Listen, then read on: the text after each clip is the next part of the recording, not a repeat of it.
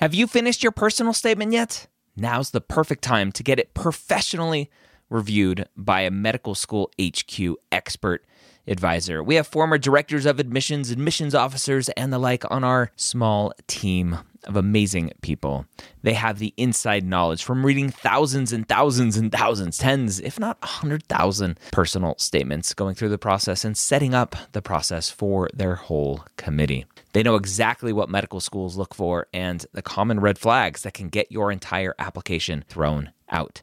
Take advantage of our flash sale right now, going through May 6th.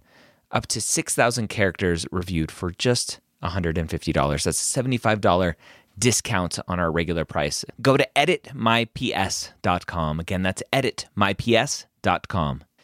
If you're applying to medical school in 2022 to start medical school in 2023, join me Wednesday or Thursday, Wednesday night at 9:30 p.m. Eastern or Thursday at 11 a.m. Eastern at premedworkshop.com. Go register today. I'm going to show you how to tell your story in your application. Again, that's premedworkshop.com. If you are applying to medical school in 2022, be there or be square. The Medical School HQ podcast, session number 121.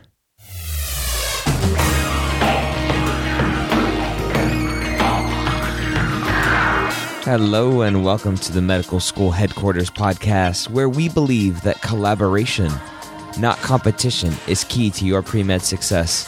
I'm your host, Dr. Ryan Gray, and in this podcast, we share with you stories, encouragement, and information that you need to know to help guide you on your path to becoming a physician.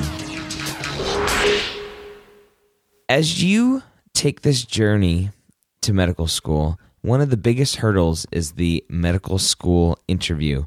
Go to medicalschoolhq.net slash interview prep and check out our 13 part video series on how to excel at the medical school interview. This is a course that's been inside the academy now, but is now available outside of the academy for you. Again, go to medicalschoolhq.net slash interview prep to help you ace your medical school interview.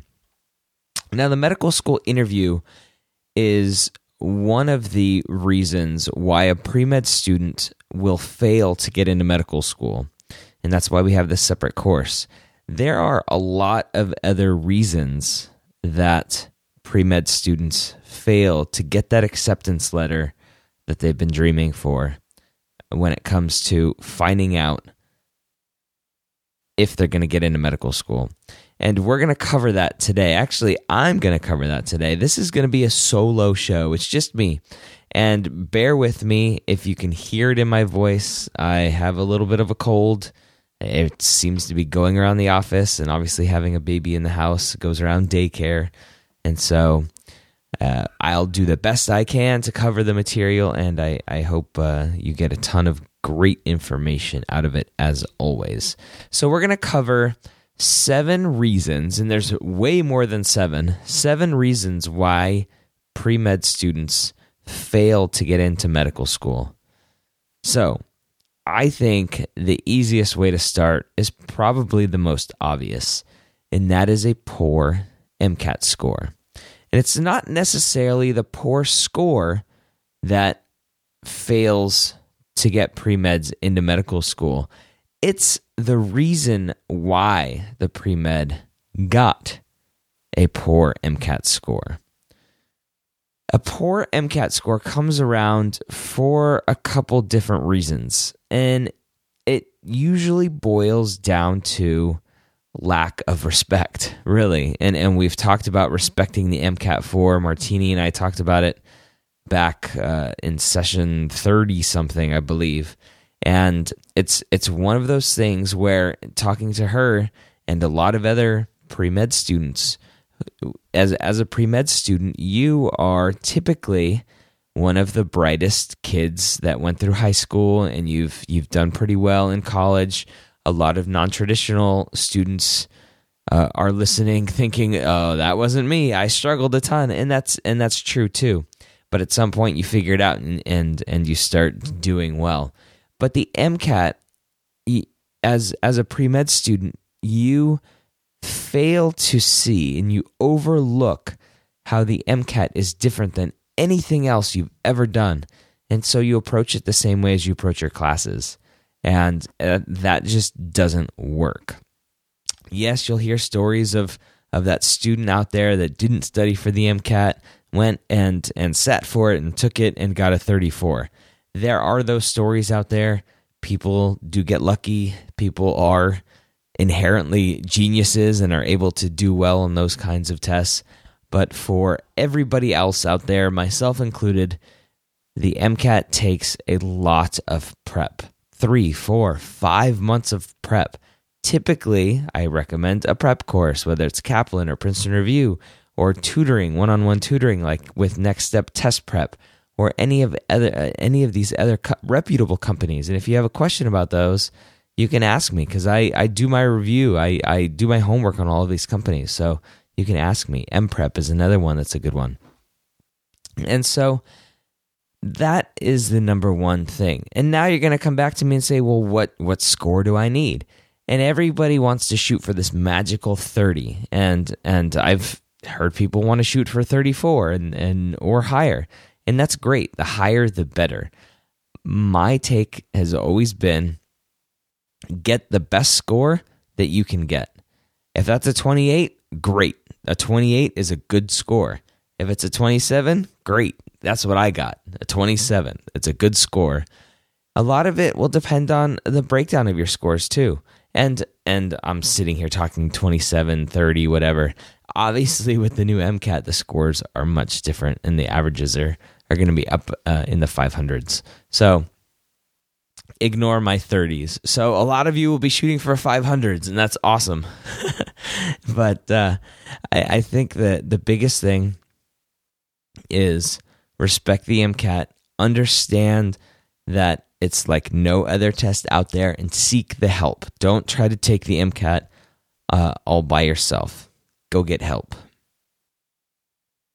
All right. The second reason why pre med student doesn't get into medical school goes along with the first one. So the first one was poor MCAT score. The second one is a poor GPA.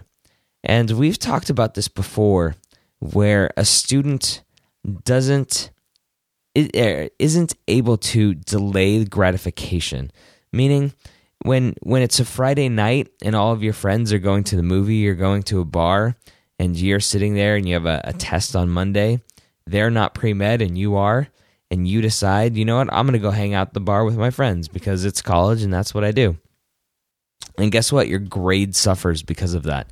So if you're not able to delay that gratification, and I had a problem with this, not necessarily for grades, but for the MCAT prep, but you you can't you you can't automatically just choose the the fun and easy stuff and put off the hard stuff because it's the hard stuff the the studying on on for late nights, studying on a Friday, studying on Saturday and Sunday, that's going to put you over the top and give you the grades that you need and, and give you the MCAT score that you need to set you aside. And for those that that started off poorly and are still trying to apply to medical school with poor grades or poor MCAT score, they don't take it to that next step and go, you know what? I have a poor GPA. I know I'm not a competitive applicant. What else can I do? Should I do a postbac? Should I do a special master's program? Is there something else that I can do to help set me apart to strengthen my application? So there, there's a lot of steps in there where, where students are missing out. And that's why I always talk about how when you look at the application numbers, there are a lot of students applying to medical school that probably shouldn't be. And so the numbers are a little bit skewed. All right. Reason number three why a pre med student doesn't get into medical school. And this is by far the number one unexcusable reason, and that's a late application. I've talked about it a bunch before. There's a, a great video that I that I've watched of an NIH advisor teacher talking to a class of pre med students, and he said, if you apply late to medical school, you've already failed your first medical school test. The application instructions are available months before the test. The application is available a month before you can submit. Everything is there laid out for you, and yet you still can't submit early. That's red flag number one. But the biggest issue here is that it's a game of musical chairs because m- most medical schools accept students on a rolling admissions basis, meaning if you apply day one, every seat is available for you to occupy. If you apply day 100, there may only be 2% of the seats available at that point because students are applying, they're interviewing, and they're getting acceptances even before you've clicked submit on your application. So you're submitting an application for far fewer seats that are available, which means it's a lot more competitive. And we've heard Dr. Politis on the show talk before about how he has seen he's he's on the admissions committee at Washington University. He's talked about how he has seen applications come in late that he would have loved to interview and possibly accept earlier in the application cycle, but because it was later, he had to deny them an interview because it was just too competitive at that point.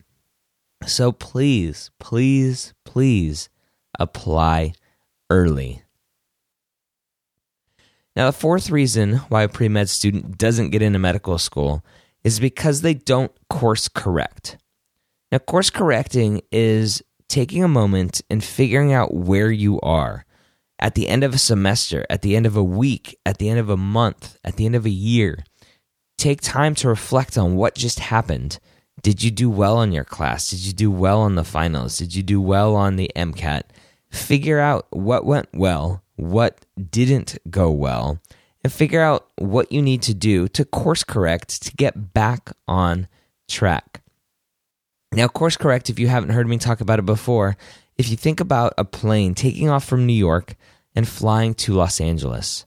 Now, when you you look, you look at this forty thousand foot view above the plane, because the plane's flying at forty thousand feet, if you're above the plane and you're and you're looking at it, it looks like a nice straight line from New York to Los Angeles that it flies. But when you actually zoom in and look at a, much closer view, like a week view or a, a, semester view or or whatever it may be, relative to uh, related to your school year, you see a bunch of lines zigzagging back and forth across the country because that pilot and that plane gets pushed off course from winds or from something else, and the plane knows, you know what? I'm a little off course. I need to correct course. I need to turn left a little bit. I need to turn right a little bit and get back on track. And that happens hundreds of times during the flight. It's not as perfect as you think it may be. And and your track and your path to medical school is going to be nowhere near as perfect as you would hope it would be because there's just so many other external factors that go into to you getting into medical school and, and the whole journey whether you have a family member that gets ill or passes away or you come into some financial issues, or you have a bad relationship, or whatever it may be, things come up that are going to throw you off your game and are going to cause you to need to reflect and course correct at the end of whatever period in your life you're at. So that's number four. You don't course correct, you need to course correct. Number five reasons that for pre meds not getting into medical school is taking on too much too soon. As a pre-med student, you're you're hitting the ground running. You want to just tackle everything. You're excited to be on a college campus. You're a freshman. You're starting your journey to fulfill your dream, hopefully not your parents' dream of becoming a physician. And so you sign up for all the awesome classes. You sign up for all the great volunteer opportunities. You start to shadow. You're getting involved in research. And before you know it, you're getting C's and D's in your classes. Because undergrad, college classes are different than high school classes, just as medical school classes are different than undergrad, undergrad classes. And your job, job number one, as you hit the ground in college is to learn how to be a student. Don't worry about volunteering. Don't worry about shadowing. Don't worry about research. Not yet. Learn how to be a student. Figure out the rest afterwards. You'll have plenty of time for quality shadowing, quality research, and quality volunteering after a semester or two. That's not going to hurt your application and it'll help your application because your grades will be much better and hopefully you'll be less burnt out. So don't take on too much too soon. Now, when you start to take on stuff, one of the other issues that we run into, and problem number six, one, two, three, four, five, yeah, number six is not doing the right extracurricular activities. As a pre med student, you may think there's a checklist that you need to accomplish to get into medical school. There is not. There's no checklist that if you check off all of these things, you're guaranteed a seat in medical school. Just, that just doesn't exist. Everybody's an individual, everybody tells a different story. There's no checklist. But there are some things that if you don't do, an admissions committee is going to be a little skeptical on whether or not you should get an acceptance letter from them. And one of these things is not shadowing. We hear this a ton students not shadowing a physician. And one of the things that an admissions committee wants to see is that you know what it's like to be a physician. After you shadow a physician, you understand and and I'm talking shadowing for a quality amount of time, not just for 4 hours one week and you're done. I'm talking about a prolonged period of time. You're you're this person's shadow, following them following them around in different environments, whether it's a hospital environment, an operating room, uh, outpatient clinic, whatever it may be. Understanding what it's like to be a physician, what it's like to be frustrated needing to talk to insurance companies, what it's like to, to be frustrated dealing with electronic medical records, what it's like to understand that the majority of your day is probably doing paperwork and administrative stuff and not just patient care. It's it's this insight that helps you craft your response when an interviewer asks you why medicine? What is it about medicine that attracts you to it? Why do you want to be a physician? If you don't have those experiences shadowing, then it's kind of hard to formulate those responses in your head and formulate good responses that, that will satisfy an admissions uh, committee members. Um, response. It's it's an important thing. So you need to shadow. You need quality volunteering uh, clinical type volunteering. If you're not close enough to smell the patient, you're probably doing something wrong. So go out there and smell the patient. My first volunteer experience was the wrong thing. I sat at an information desk at Shands Hospital in Gainesville, directing people to the elevators. That that was not what I should have been doing, and and shame on me for for not seeking out the proper advice, but that's why I'm here today to help you. Reason number seven out of seven today, actually eight. I'll give you a bonus tip about the interviews at the beginning.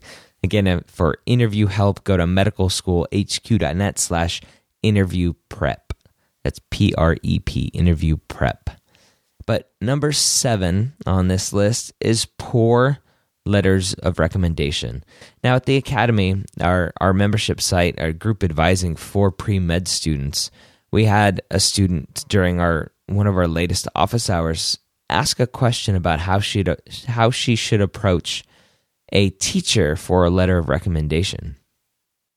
And she she talked about the relationship that she had or actually lack of relationship. She talked about how she did really well in his class. I think she got the best grade in the class. And because of that, she wanted to get a letter of recommendation from this teacher. And and my response to her was, Why do you want a letter of recommendation from this teacher? Just because you get a good grade from a teacher doesn't mean they have the ability to write you a good letter of recommendation. their letter of recommendation may say something like Ryan Gray was in my class, he got an A. That's not a letter of recommendation, that's just a statement of fact, and that's on your transcript. You need to build these relationships with professors and the research PIs and and advisors and other people that influence your life. You need to build these relationships and have mentorships and and let them know you and get to know you over a period of time. Don't just sneak in at the end of the semester and say, "Hey, I'm pre-med. Can you write me a letter of recommendation? Here's my resume and my personal statement." That does not make a a good, persuasive, strong letter of recommendation. You need a relationship so that that teacher, that instructor, that PI can turn around and go, you know what? I've known Ryan for four months now. He's dedicated. He talks about medicine a ton. I would love to have him treat my mom, my dad, my my daughter, whoever it may be, because I have that much faith in him as a physician in the future you'd be a fool not to accept him. Now, that's a letter of recommendation and one that you would hope you would get from a professor. I had a letter of recommendation from somebody that I shadowed, an orthopedic surgeon, and I think he probably was one of the reasons why I got into medical school the second time I applied. I hadn't shadowed him before I applied the first time, and then I was shadowing him in between applying the first time and the second time. And I think his letter of recommendation was probably one of the reasons that helped me get into medical school. I don't know it for a fact, but I just have this feeling and and I don't know why I say that, but that's I just do. You need those relationships. You need to to be upfront with teachers and say, "You know what? It's the first day of class. I'm Ryan. I'm pre med. I'd love to get a, a sh- awesome letter recommendation for uh, from you at the end of the the class. I, I hope uh, to build a great uh, uh, relationship, friendship, whatever it may be.